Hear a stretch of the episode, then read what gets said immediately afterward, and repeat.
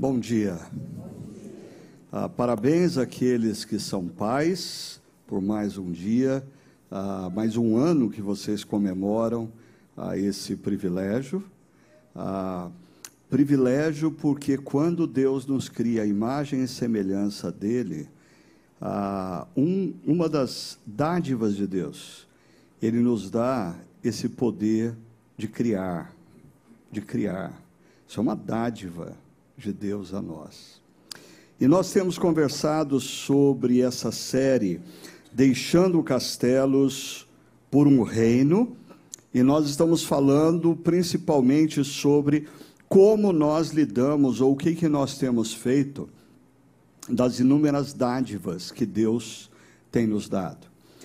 E esse hino clássico que nós acabamos de ouvir e sermos inspirados, ele ele nos desafia a contarmos as bênçãos, a olharmos para trás e lembrarmos das bênçãos.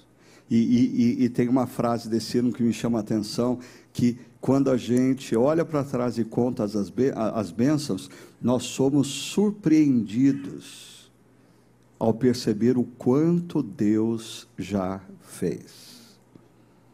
Ah, tempo é uma dádiva de Deus. Saúde é uma dádiva de Deus. Habilidades físicas e intelectuais, dádiva de Deus. Influência e poder, dádiva de Deus. Recursos financeiros, bens materiais, dádiva de Deus. Nós precisamos sempre, quando ah, enumeramos todas as dádivas, ter em mente ah, o diálogo entre Faraó e José. Quando o Faraó diz: O povo é meu e você vai comandá-lo. O palácio é meu, mas você vai administrar. Deus olha para nós e diz: A vida é minha, mas eu vou te dar para você fazer uma boa gestão. Todos os recursos. Ah, a gente vai ver semana que vem uma declaração impressionante do rei Davi de que todo aquele que acende, acende porque Deus deu isso como dádiva. Agora, nós já conversamos aqui primeiro sobre dois possíveis caminhos que nós temos na vida. Um deles é viver para nós mesmos, que é reflexo de Babel, a construção de torres, homens que se juntam para tornar grande o seu próprio nome e fazer para eles uma torre que lhes dê segurança. Esse é um projeto à parte de Deus, esse é um pro, pro, projeto alienado de Deus, mas nós podemos tomar a decisão de viver o projeto Abraão, que é: eu vou viver sendo abençoado para abençoar sendo abençoado para abençoar, sendo abençoado com saúde, habilidades físicas e intelectuais, influência, poder, recursos materiais para abençoar, ou seja, viver uma vida com um propósito maior. Semana passada, nós vimos a importância da boa gestão, né? é, principalmente quando a gente fala de recursos financeiros. O desafio de Deus para nós ah, na maioria das vezes, não é aquele desafio que Jesus faz ao jovem rico: vai, vende tudo que você tem e dá aos pobres. Na grande maioria das vezes, o desafio que Deus nos dá é faça uma boa gestão dos seus recursos materiais, para que você tenha sempre o excedente para abençoar. Sempre o excedente para abençoar. José abençoa os povos da terra, porque ele faz uma boa gestão para ter o excedente em tempos de vacas magras. Hoje, eu quero conversar com vocês sobre um perigo. Mas antes da gente propriamente olhar o perigo em si, eu preciso, porque a maioria de vocês aqui não teve a oportunidade de aprender a Bíblia com a tia Rosa uh, usando o flanelógrafo. Então, eu estou aproveitando a série para dar uma perspectiva bíblica. Você que não conhece a história bíblica, uh, você pode ficar atento que a gente está contando para você a história bíblica. Nós começamos lá em Abraão, vem Isaac, vem Jacó, vem os seus filhos, vem José. E nós paramos domingo passado com José no Egito. Mas o que aconteceu? 300 anos depois, aproximadamente, da morte de José. Olha só. Êxodo capítulo 1, versos 7 e 8 diz: Os israelitas, porém, eram férteis, proliferaram, tornaram-se numerosos e fortaleceram-se muito, tanto que encheram o país. Por exemplo, se nós fôssemos uma igreja norte-americana, branca, loira, do olho azul, a gente entenderia isso aqui ah, dizendo que em 300 anos os latinos migraram para os Estados Unidos e em muitas das cidades dos Estados Unidos hoje a língua oficial é o espanhol. Ou seja, eles se proliferaram, eles ocuparam espaço e aí eu só estou fazendo essa ponte para você entender como em 300 anos é perfeitamente natural um povo adentrar numa outra nacionalidade, numa outra nação e se tornar grande e poderoso. Então, subiu ao trono do Egito um novo rei, um novo faraó, que nada sabia sobre José. 300 anos haviam se passado. Ah, existem muitas discussões acadêmicas sobre o que aconteceu aqui, mas uma delas, é só uma hipótese, é que José ascende ao poder na época que os ictus, Ixos adentraram no Egito. Os Ixos eram um povo semita que entrou no território egípcio, gradativamente foi crescendo e chegou ao poder. Logo, eles não teriam problema nenhum, como eles tinham uma ascendência semita, de olhar para José, também alguém que vem de origem semita, e ascender. Agora, o problema é que apesar da multiplicação do povo hebreu nesse período, existe um momento que os ixos são de depostos do poder e são expulsos do Egito. E quando eles são expulsos, bem possivelmente começa a opressão sobre os hebreus, que eram os principais aliados aos ixos. E assim, olha só o que diz o verso 11 a 14 estabeleceram sobre eles chefes, uh, chefes de trabalhos forçados para os oprimir com tarefas pesadas. E assim os israelitas construíram para o faraó as cidades celeiros de Pitom e Ramassés, ou seja, os, os hebreus não construíram as pirâmides do Egito, ok? Assim, isso é mito. As pirâmides foram construídas antes desse período. Mas os hebreus construíram a cidade de Ramassés, bem possivelmente o faraó que estava no poder nesse período, e de Pitom, cidades celeiros.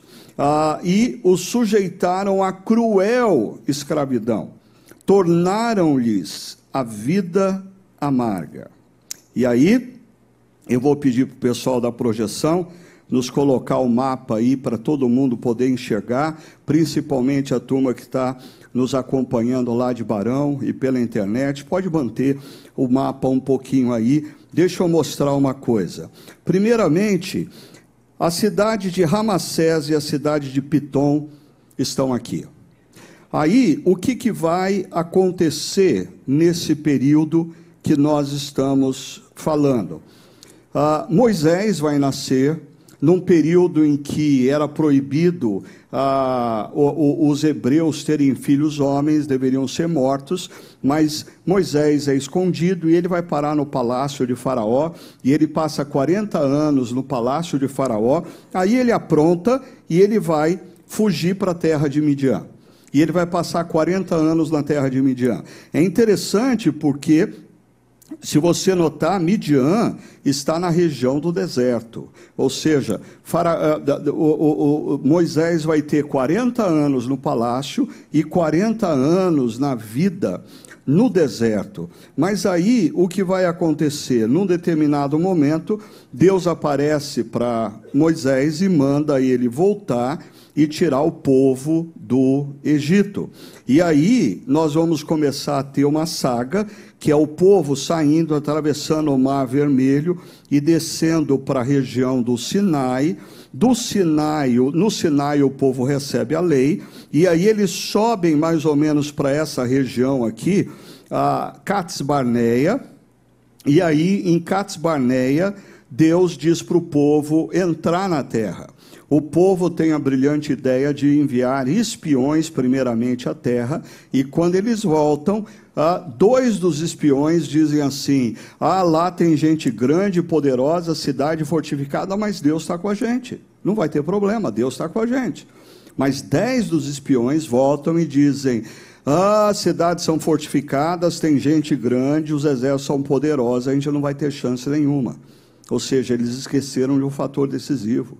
Deus está com a gente. E por isso o povo se nega a entrar na terra prometida, e esse povo vai ficar aqui, nesse canto do deserto, por, peregrinando por cerca de 39 anos, mais um ano do Sinai e Cades Barneia, 40 anos. E aí o povo vai subir aqui pela costa leste do Mar Morto e do Rio Jordão e vão adentrar na terra de Canaã, atravessando o Rio Jordão. Mas o que eu queria mostrar para vocês é que em algum lugar dessa região aqui, no leste do Jordão, Moisés entrega ao povo as suas últimas palavras. E aí nós chegamos no livro de Deuteronômio. Olha o que diz: Estas são as palavras ditas por Moisés a todo Israel no deserto, a leste do Jordão. E quando ele disse isso, olha só, no quadragésimo ano, no primeiro dia do décimo primeiro mês, Moisés proclamou aos israelitas todas as ordens do Senhor acerca deles. E Moisés vai fazer um discurso relembrando ao povo o que Deus fez, relembrando ao povo o que Deus disse, relembrando ao povo que, adentrando na terra de Canaã, a terra prometida, eles tinham duas possibilidades. Eles poderiam se lembrar constantemente do que Deus disse e seguir os princípios e valores de Deus, e a consequência disso seria bênçãos. E Israel seria uma bênção para as demais nações. Ou eles poderiam, quando, estarem, quando estivessem em Canaã, se esquecerem de Deus, se esquecerem da lei de Deus, se esquecerem dos preceitos e princípios de Deus. E aí a consequência viria. Agora, uh, eu queria mostrar para vocês é, o, o início do livro de Deuteronômio, aonde Moisés, por repetidas vezes, vai falar de um perigo. Ah, é um perigo que aquele povo que está pronto para adentrar em Canaã corre. É um perigo que, ao longo da história da humanidade, inúmeras pessoas que começaram de maneira simples, começaram trabalhando duro e ascendem, são abençoados e chegam num período da vida de sucesso, de prosperidade. Esse período esse perigo ronda a vida de todas as pessoas que vivem nesse cenário. Olha só, verso 9 de Deuteronômio 4, ah, Moisés começa dizendo: apenas tenham cuidado, mas perceba a insistência de Moisés: tenham muito cuidado, não tenham pouco cuidado, tenham muito cuidado, muito cuidado. Ah, isso significa o seguinte: eu falei que esse perigo que nós vamos tratar cerca a vida de pessoas que tiveram um início simples, de muito trabalho e alcançaram em algum momento a influência, poder, prosperidade material. Mas eu diria que necessariamente esse perigo ele não emerge apenas quando a pessoa alcança o topo da montanha. Esse é um perigo que muitas vezes emerge no coração de quem subiu três metros da montanha. Quem subiu 10 metros da montanha e começa a olhar e achar que é melhor do que os demais e começa a confiar na sua própria habilidade, na sua própria capacidade. Veja só, tenham cuidado, tenham muito cuidado, para que vocês nunca se esqueçam das coisas que os seus olhos viram. Aqui parece que Moisés adentra esse tema, convidando o, o, os hebreus que estavam por 40 anos atravessando o deserto, a não se esquecerem da, das histórias, do que Deus fez, de como Ele atuou, como em alguns momentos da vida eles pensaram: agora não vai ter mais jeito. E teve, e teve. Deus fez algo na vida deles. E perceba, aqui nós temos o problema da ingratidão e da arrogância. Porque quando nós nos esquecemos de como de fato as coisas aconteceram nas nossas vidas, nós também nos esquecemos, não só das portas que foram abertas, mas principalmente de quem abriu as portas. Com o passar do tempo, o ser humano tem uma, uma tendência a construir narrativas aonde o sucesso foi construído pela sua própria capacidade. A gente se esquece de que portas estavam fechadas e portas se abriram. A gente se esquece de que alguém abriu as portas. A gente se esquece de que alguém nos deu uma oportunidade. A gente se esquece de que alguém nos ensinou o caminho das pedras. Esquecer da história é se tornar, via de regra, ingrato. Ingrato. Se esquecer da história é, via de regra, se tornar arrogante. A arrogância e ingratidão envolvem o coração daqueles que se esquecem do que aconteceu. Se esquecem do que aconteceu. E é interessante porque Moisés vai continuar dizendo: nunca se esqueçam das coisas que os seus olhos viram. E como que eles poderiam fazer para nunca se esquecerem do que os olhos viram? Ele diz: conservem-nas por toda a sua vida na memória e contem-nas a seus filhos e a seus netos. Dois verbos aqui: conserve, conserve a memória e conte a outra geração. É interessante, eu não sei se você já teve essa experiência, eu, eu gosto muito de ouvir histórias. E eu sempre gostei muito de ouvir histórias de pessoas mais velhas, mais experientes. A minha avó, que morreu com cerca de 100 anos, assim, nos últimos anos de lucidez dela, aí eu me lembro de eu pegando o meu computador e dizendo, vó, me conta a história. Não, mas quem era essa tal de fulana? Mas, desculpa, eu nunca entendi. Quem casou com quem? Mas como eles chegaram no Brasil? Aonde eles se conheceram? E é interessante como quando a gente conta a história, a gente relembra a história. E, e a, a, gente evita os riscos de começar a construir narrativas na qual nós somos os heróis e nós nos esquecemos das portas abertas e das pessoas que, que abriram as portas para nós. É, conservar na memória e contar me lembra uma experiência que eu tive quando dava aula num seminário em São Paulo chamado Servo de Cristo, fundado pelas igrejas chinesas, ah, o grupo que veio de Taiwan. E quando esse grupo chegou no Brasil, eles chegaram, se não me engano, em quatro famílias, ali na região de Mogi das Cruzes. E quando esse grupo chegou, ele, todos eles eram cristãos presbiterianos. E eles chegaram para serem pequenos agricultores, para trabalhar ali na região de Mogi. mas a primeira coisa que eles fizeram não foi construir uma casa para eles. A primeira coisa que eles fizeram foi construir um templo, uma igreja. E por muitos anos, hoje, a, a, descendência dessas quatro famílias é enorme. Ah, dentre eles, eles têm inúmeros médicos, engenheiros, executivos, pessoas que fizeram muito dinheiro, mas anualmente eles se reúnem naquele lugar, naquela igreja. Para quê? Para contar a história. Para que as gerações futuras conheçam a história. Como eles chegaram.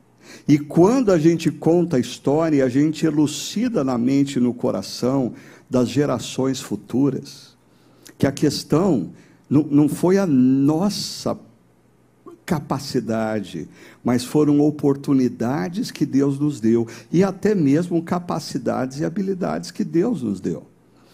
É, certa ocasião eu ouvi que a Serena Williams, ah, por muitos anos, no topo da sua carreira profissional, sempre depois que ela ganhava um Grand Slam, ah, ela arrumava uma forma de visitar a, a quadra ah, que era uma quadra de tênis pública, onde ela começou a jogar tênis.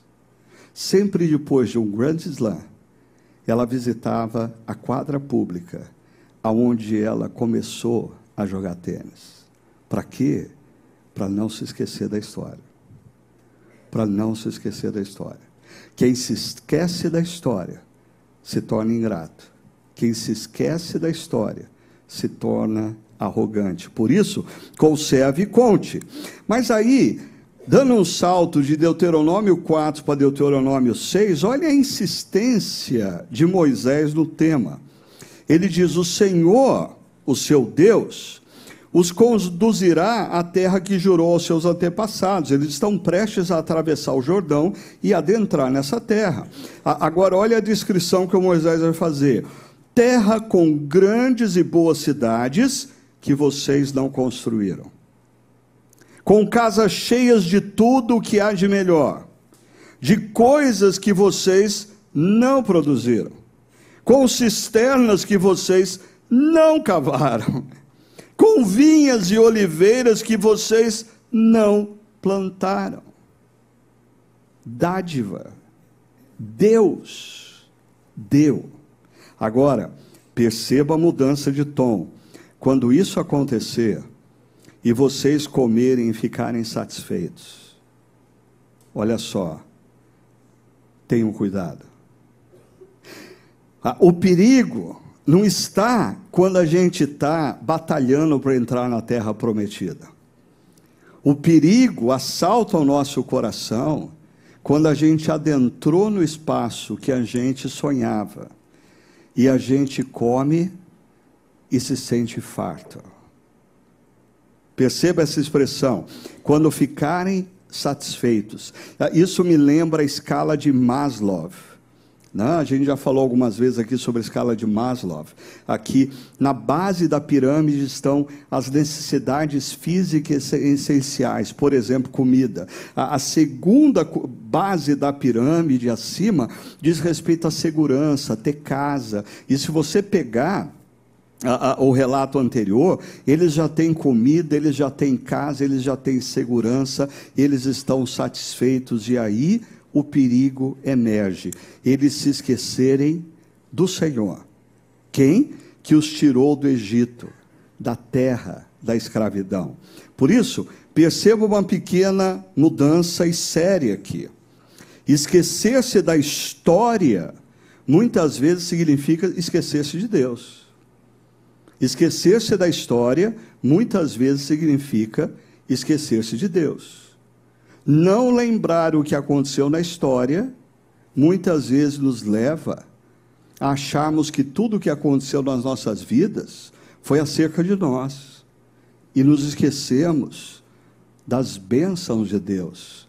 Por isso a gente precisa aprender a contar as bênçãos, contar as bênçãos, contabilizar as bênçãos e contar, narrar as bênçãos. Olha o que o texto diz aqui. Então, depois que tiverem comido, até ficarem satisfeitos, perceba que eu fui agora para Deuteronômio 8, mas é o mesmo tema de Deuteronômio 6. Cuidado para quando você adentrar e você tiver comido e estiver satisfeito. Deuteronômio 8 repete a mesma frase e diz: Louvem o Senhor, o seu Deus, pela boa terra que lhe deu. Então, aqui, da mesma maneira como Moisés nos estimula a uh, termos na nossa memória o que Deus fez e contarmos às gerações futuras o que ele fez na nossa história, e isso nos estimula a não nos esquecermos da história, aqui Moisés nos dá outra dica. Deus nos dá a dádiva, depois que tiverem comido até ficarem satisfeitos, Deus nos deu. Então o que você deve fazer? Louvem o Senhor, o seu Deus, pela boa terra que lhe deu. Gratidão. Agora, perceba que gratidão é gratidão não é um sentimento à parte de atitude. A gratidão é um sentimento que demanda atitude, que demanda expressão prática. Quando você diz ah, que você é grato a uma pessoa, você faz algo a ela para demonstrar a sua gratidão. Ah, não é isso que acontece? Ah, é, ah, um, um, um, médico ah, cuidou da sua saúde de uma maneira maravilhosa, dedicada, você nunca vai ter como pagar tudo que ele fez e pela qualidade que ele deu ao processo. Mas aí você o convida para um jantar, ah, pede um bom vinho e no final do jantar você diz: Não, não, não, eu vou pagar a conta, porque essa é a minha expressão de gratidão a você. Gratidão. Assim, quando alguém diz para você assim: Ah, eu sou muito grato pela sua vida, boca para fora palavra para fora. E, e, e, eh, você não tem como eh, saber exatamente se isso é gratidão. Então, é interessante como Deus, desde o Antigo Testamento, estabelece rituais para que o povo expressasse a gratidão. Disciplinas espirituais através das quais nós expressamos a gratidão. E aí nós voltamos a algumas coisas que nós falamos já quando nós estávamos trabalhando ah, com o fato de que a gente está envolvido numa cultura que vai nos absorvendo e as liturgias culturais vão nos levando para longe de Deus e vão nos convencendo de que nós somos capazes. Tudo o que acontece é por causa da gente. Agora, as disciplinas espirituais ler a palavra de Deus, orar diariamente, nos relembra quem nós somos e quem Deus é. O sábado, ou os sábados, né? Essa história dos seis dias trabalharás e no sétimo descansarás para o povo de Israel era essencial para não se esquecer quem é. Quem trabalha sete dias por semana, gradativamente se esquece de quem Deus é e quem Ele é. Ah, por que, que nós trabalhamos seis dias por semana e no sétimo nós paramos para adorar a Deus, para louvar a Deus, porque esse é um momento imprescindível para a gente não se esquecer quem Deus é e quem nós somos. E na prática do povo hebreu, Deus também institui, eu sei que essa palavra. Ah, até a mim traz arrepios devido ao mau uso em inúmeras igrejas que são muito mais pequenos negócios de grandes proprietários do que igreja. Mas desculpa, eu não posso omitir de vocês que Deus instituiu o dízimo, porque esse seria um exercício do coração humano para uh, se lembrar de quem é que Deus é e quem eles são. Era uma, é, é uma prática que relembra o coração e a mente, porque uh, você está constantemente, através dos seus dízimos, Primeiro, agradecendo a Deus. Segundo, demonstrando dependência de Deus. Eu sempre gosto de lembrar que esse povo aqui, que ia ser um povo agrário, né? o dízimo não era dado no final da colheita, o dízimo era dado com a primeira colheita. E, isso representava dependência. Vai que eu levo o dízimo para os sacerdotes, e de repente vem uma nuvem de gafanhoto e acaba com tudo que eu plantei. Come... Então, hoje a gente fala assim: não, não, eu vou contribuir com a igreja se, se der lucro, se eu fechar esse negócio, se entrar um dinheiro a mais, esse povo é desafiado a contribuir com seus dízimos e ofertas a partir das suas primícias, o melhor da terra.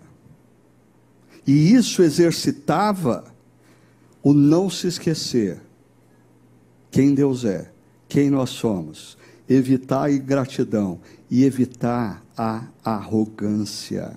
Mas vamos continuar aqui que vai ficar cada vez mais interessante esse negócio. Tenham cuidado de não se esquecer do Senhor, o seu Deus. Aí, uma pergunta que eu já respondi ali atrás, mas eu queria agora colocar de maneira mais didática. Ah, qual o ambiente mais propício para esquecer-se de Deus? O texto vai nos responder em seguida. Olha só. Não aconteça que, perceba essa palavra depois. Depois. Ela é muito importante.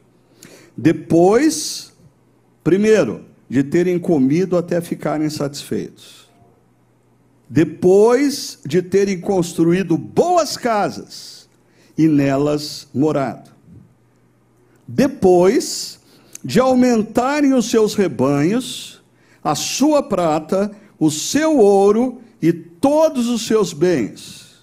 Depois que tudo isso acontece, perceba todas essas expressões aqui, olha o perigo. O seu coração fique orgulhoso e vocês se esqueçam do Senhor, o seu Deus. Você já viu isso em algum lugar? Acho que só acontecia naquela época, né? Eu acho que no povo daquela época era bem mais complicado que a gente. Sabe por quê? O povo daquela época, quando eles estavam passando dificuldades, eles buscavam a Deus. A hora que tudo ficava bem, eles se esqueciam de Deus. O povo daquela época, não nós. Quando estava enfrentando crise financeira, eh, voltava a frequentar a igreja. Quando os negócios começavam a ir bem, não tinham mais tempo para vir na igreja de domingo. Eu estou falando do povo daquela época, não estou falando da gente. Tá bom? Ah, o povo daquela época, ah, quando estava em crise conjugal, ah, orava todo dia, buscava conselhos com os pastores, ah, não perdia um domingo, ah, depois que estava tudo bem ah, eles iam para a praia todo final de semana. É, olha o perigo. É, é, essa é a tendência do nosso coração. Quando nós precisamos, nós buscamos. Mas o perigo é quando nós temos a bênção do Deus, de Deus, nós nos esquecemos do Deus da bênção. Quando nós alcançamos a bênção de Deus, nós nos esquecemos do Deus da bênção.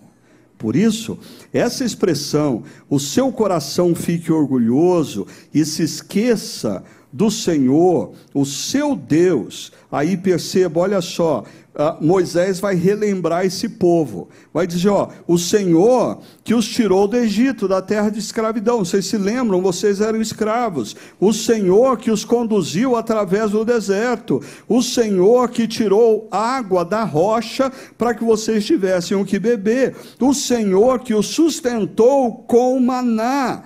Perceba, não digam, pois, em seu coração o que, que eles dizem? Ó, o coração arrogante. Vem aqui comigo. A minha capacidade e a força das minhas mãos ajuntaram para mim toda essa riqueza. Agora, talvez você viva um momento na vida ah, que você está no auge da sua carreira profissional, que você alcançou certo prestígio e reconhecimento como profissional. Talvez você viva um momento que financeiramente ah, você esteja bem, você foi abençoado, e isso aqui serve como um alerta. Opa, peraí, peraí, peraí. Esse é o ambiente no qual pessoas se perdem. Esse é o ambiente no qual pessoas se esquecem. Mas cuidado, você que é mais jovem, você que está na caminhada, você que está lutando, assim, batalhando hoje pela manhã o pão que você vai comer hoje à tarde, assim, não se iluda. É, a maioria das pessoas digam assim: não, se eu chegar nessa posição, isso não vai acontecer comigo.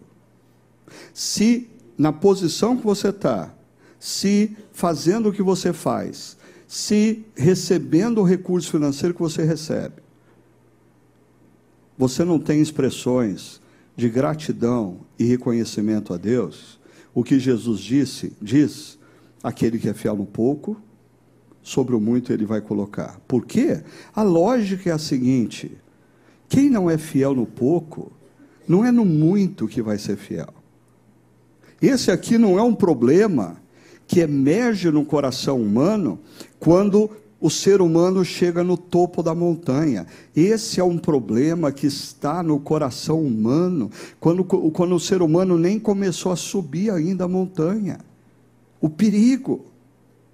Agora, eu queria chamar a sua atenção para a repetição da expressão: o seu coração fique orgulhoso e não digam, pois, em seu coração a minha capacidade, a força das minhas mãos, ajuntaram para mim toda essa riqueza. É, é interessante como, ao longo de toda a Bíblia, o que Deus quer é o nosso coração. E, e aí, a, a, algumas pessoas podem é, fazer uma pequena confusão quando a gente desafia pessoas a servirem nos ministérios da igreja, isso é importante. Quando a gente desafia pessoas a contribuírem financeiramente com a expansão da igreja, isso é importante. Mas existe um perigo muito grande de você não perceber que o que Deus de fato quer é o seu coração. Porque se Ele tiver o seu coração, as outras coisas vêm de maneira espontânea, natural e leve. Mas quando Deus não tem o seu coração, ah, uh, eu vou ter, eu, eu, tá bom, tá bom. O pastor está uh, insistindo tanto que eu eu eu estou meio sem gente. Eu vou trabalhar uma vez por mês lá no Chacaraquis. Ah, eu vou tocar na banda da igreja uma vez por mês. você está fazendo sem o coração. E aí, quando você faz sem o coração, tudo é pesado. O que Deus quer não é o seu tempo. O que Deus quer não é o seu dinheiro. O que Deus quer não é a sua força. O que Deus quer não é a sua inteligência. Tudo isso Ele tem em abundância. Por sinal, tudo isso é dele, Ele que deu a você. O que Deus quer é o seu coração.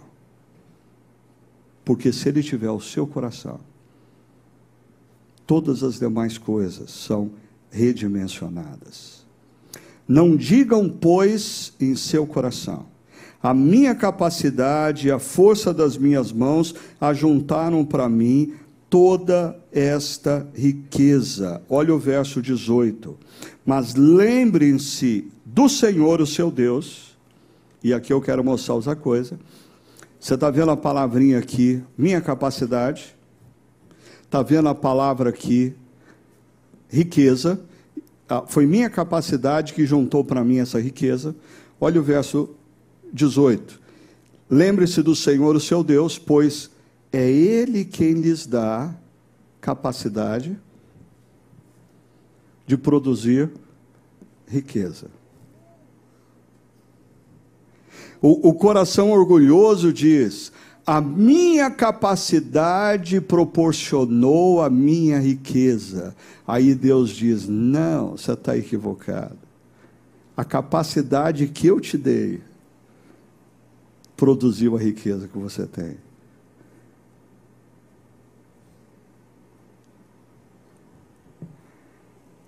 O texto de Deuteronômio 8 termina com uma coisa que a gente não gosta: disciplina. Eu nunca gostei de disciplina, mas eu fui muito disciplinado. Eu fui muito disciplinado pelos meus pais. Né? Sim, eu sou do tempo que ah, era perfeitamente possível e politicamente correto se usar chinela havaiana. Né? Assim, eu sei, eu sei o quanto doía um chinelo havaiana na, nas pernas. Né? Ah, mas é interessante que, apesar da gente hoje, ah, e até eu tenho um amigo de caminhada muito especial, mas que assim, às vezes ele flerta ah, com umas ideias estranhas, e para mim ele constrói um Deus à imagem e semelhança do homem.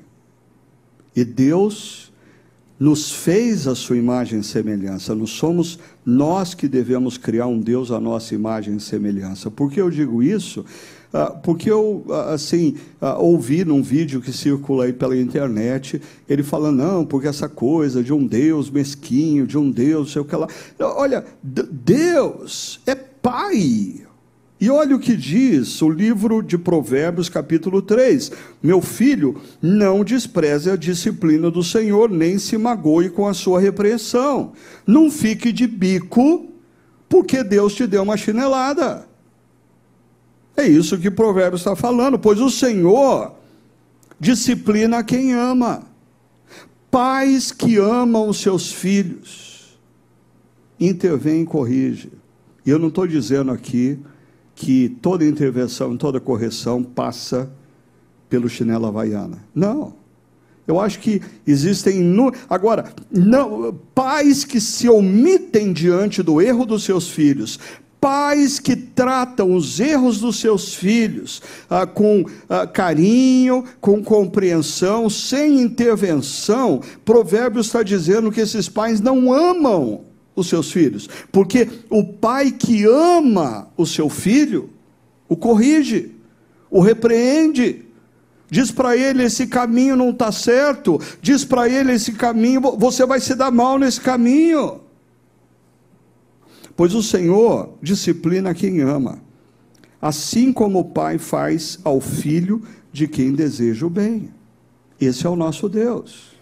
Não existe nenhum problema Uh, emocional, Deus não é inseguro quando nos corrige, muito pelo contrário, Deus nos corrige porque Ele é plenamente seguro no seu coração. Nós, pais inseguros, não corrigimos os nossos filhos porque nós temos pressas em ser, pressa em sermos amados e temos medo de não sermos amados. Deus não passa por isso. Deus é o Pai perfeito, justo, totalmente amor totalmente seguro, ele não tem problema nenhum de, ao ver você se esquecendo dele e seguindo caminhos que vão te levar para longe dele, intervir na sua história e te disciplinar. Ai, mas Deus fez isso, fez porque te ama, fez porque te quer de volta fez porque não existe lugar nenhum na face da terra no qual você vai se sentir plenamente amado e realizado, a não ser na casa do próprio Pai. E olha só o que o texto diz: Mas se vocês, o povo hebreu, se esquecerem do Senhor, o seu Deus, e seguirem outros deuses, porque aqui os outros deuses é interessante, as bênçãos de Deus se transformam em deuses. O povo no deserto constrói o bezerro de ouro com o ouro que Deus deu quando eles saíram do Egito. Deus nos dá bênçãos e nós transformamos isso em ídolos. E nós passamos a nos curvar diante deles e servir a eles. Diz o texto: asseguro-lhes hoje que vocês serão destruídos como foram as outras nações que o Senhor destruiu perante vocês. A linguagem aqui é de guerra. Isso pode nos confundir. Mas o que Deus está dizendo para o povo é: da mesma maneira que para vocês entrarem nessa terra, eu vou tirar dessa terra um povo que se curvou diante de falsos deuses e ídolos, se vocês fizerem o mesmo, eu vou tirar vocês da terra também. E não foi o que aconteceu? Não foi o que aconteceu quando Deus leva o povo para a Babilônia? Por quê? O povo se esqueceu. O povo ficou tão admirado com as bênçãos que passou, a dedicar todo o seu tempo, o seu esforço para simplesmente usufruir das bênçãos e se esqueceu que Deus nos abençoa para abençoarmos. Deus nos abençoa para fazermos diferença na vida daqueles que nos cercam. Nós precisamos constantemente nos lembrar do que ele fez. E isso faz com que o nosso coração se mantenha grato e humilde, diferente do nosso coração se tornar ingrato e arrogante. Deixa eu caminhar para a conclusão. Ah, isso aqui, para quem está vendo de longe, talvez não perceba, mas é, é o mapa de da saída do povo de Israel, vai até o Sinai, vai a, Cades Barneia, ah, vai peregrinar por cerca de 40 anos, sobe pelo leste ah, do Mar Morto e Rio Jordão e adentra o Canaã. A libertação do povo de Israel no Egito, ela é celebrada com uma Páscoa judaica. Mas é interessante como Jesus reinterpreta tudo isso aqui dizendo que ele é o Cordeiro de Deus. E ah, o que Jesus Cristo fez na cruz ah, é um paralelo perfeito de uma história imperfeita. O que Deus fez pelo povo ao tirá-lo do Egito.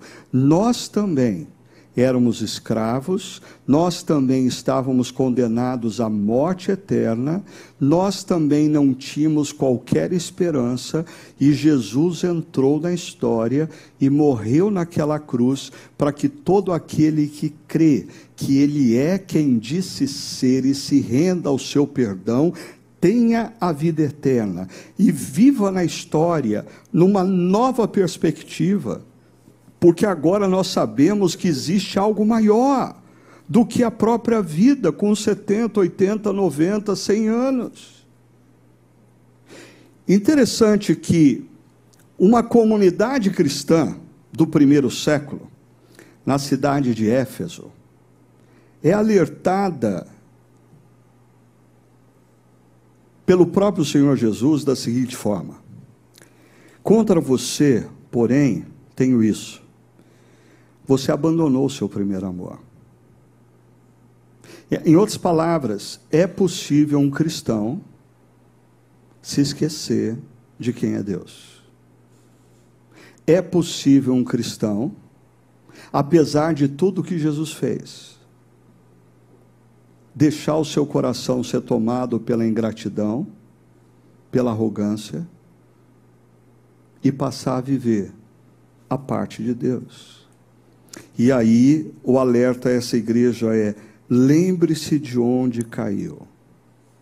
E, e eu gosto de, de, de perceber que todas as histórias bíblicas apontam para o nosso erro, mas nos dão esperança, porque se nós reconhecermos os nossos erros e voltarmos para Deus, Deus nos acolhe e Ele faz tudo de novo. Ele nos abençoa. Ele nos acolhe. Não existe erro, pecado, culpa maior do que o amor e o perdão oferecido por Jesus na cruz. Lembre-se de onde caiu, arrependa-se e pratique as obras que praticava no princípio. Volta ao primeiro amor. Volta ao primeiro amor. Eu não sei quantos de vocês aqui tiveram a experiência de viver esse primeiro amor, mas eu, na juventude, quando eu compreendi quem Jesus era e decidi entregar minha vida a Jesus, eu vivi esse primeiro amor com muita intensidade.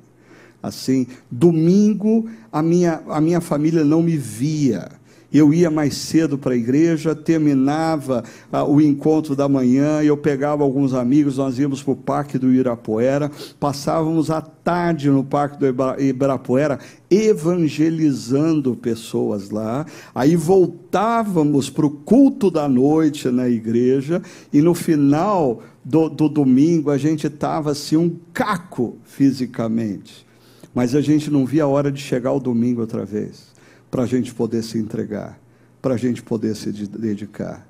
Essa é a minha imagem do primeiro amor.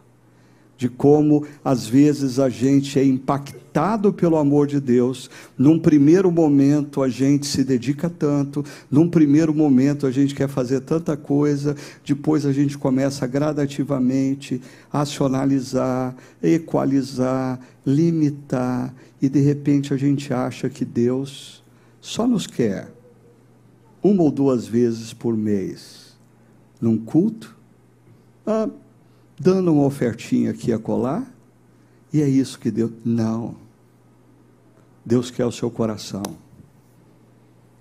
E o seu coração vai te levar a viver novamente esse primeiro amor, ou, se você ainda não viveu, experimentar para a gente refletir e praticar enquanto o nosso pessoal da música sobe aqui primeiro.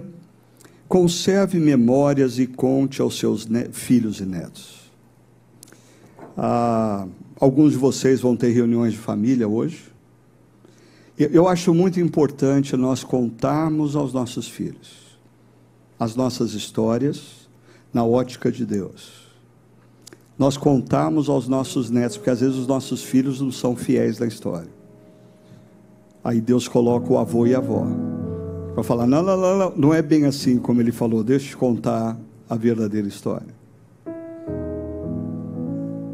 Eu me lembro, eu não, eu não me lembro exatamente qual dos filhos, mas a gente em casa orando, a, na hora do almoço eu disse: a, a, a, mamãe vai começar a trabalhar e a gente está precisando comprar um segundo carro para ela.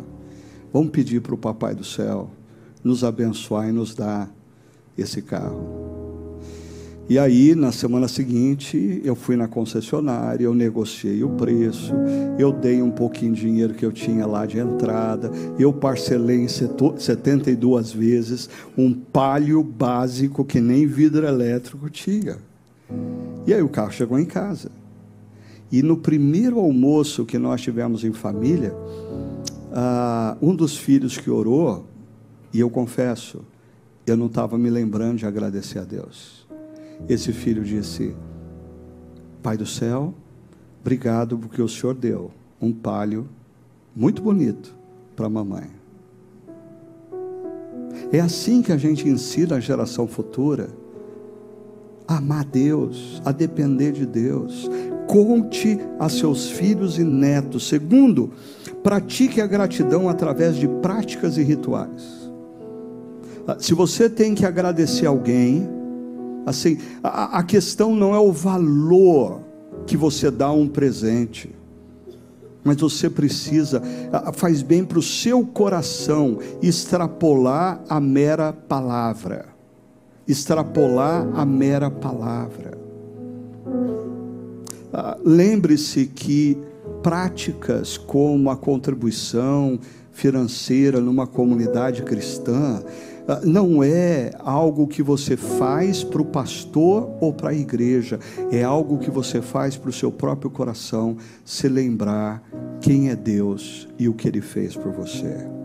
Terceiro e último, lembre-se da cruz.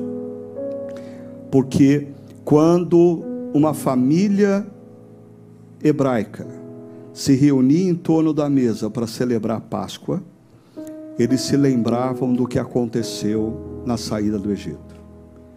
Como família cristã, quando nós nos reunimos na Santa Ceia, nós nos reunimos para lembrar o que Jesus Cristo fez por nós.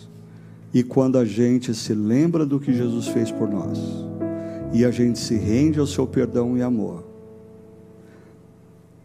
a gente ganha uma visão totalmente diferente da nossa história. E a gente percebe que tudo o que aconteceu, aconteceu para a gente chegar aos pés da cruz, reconhecer quem Ele é e experimentar do seu amor e da sua salvação. Que Deus o abençoe na sua caminhada.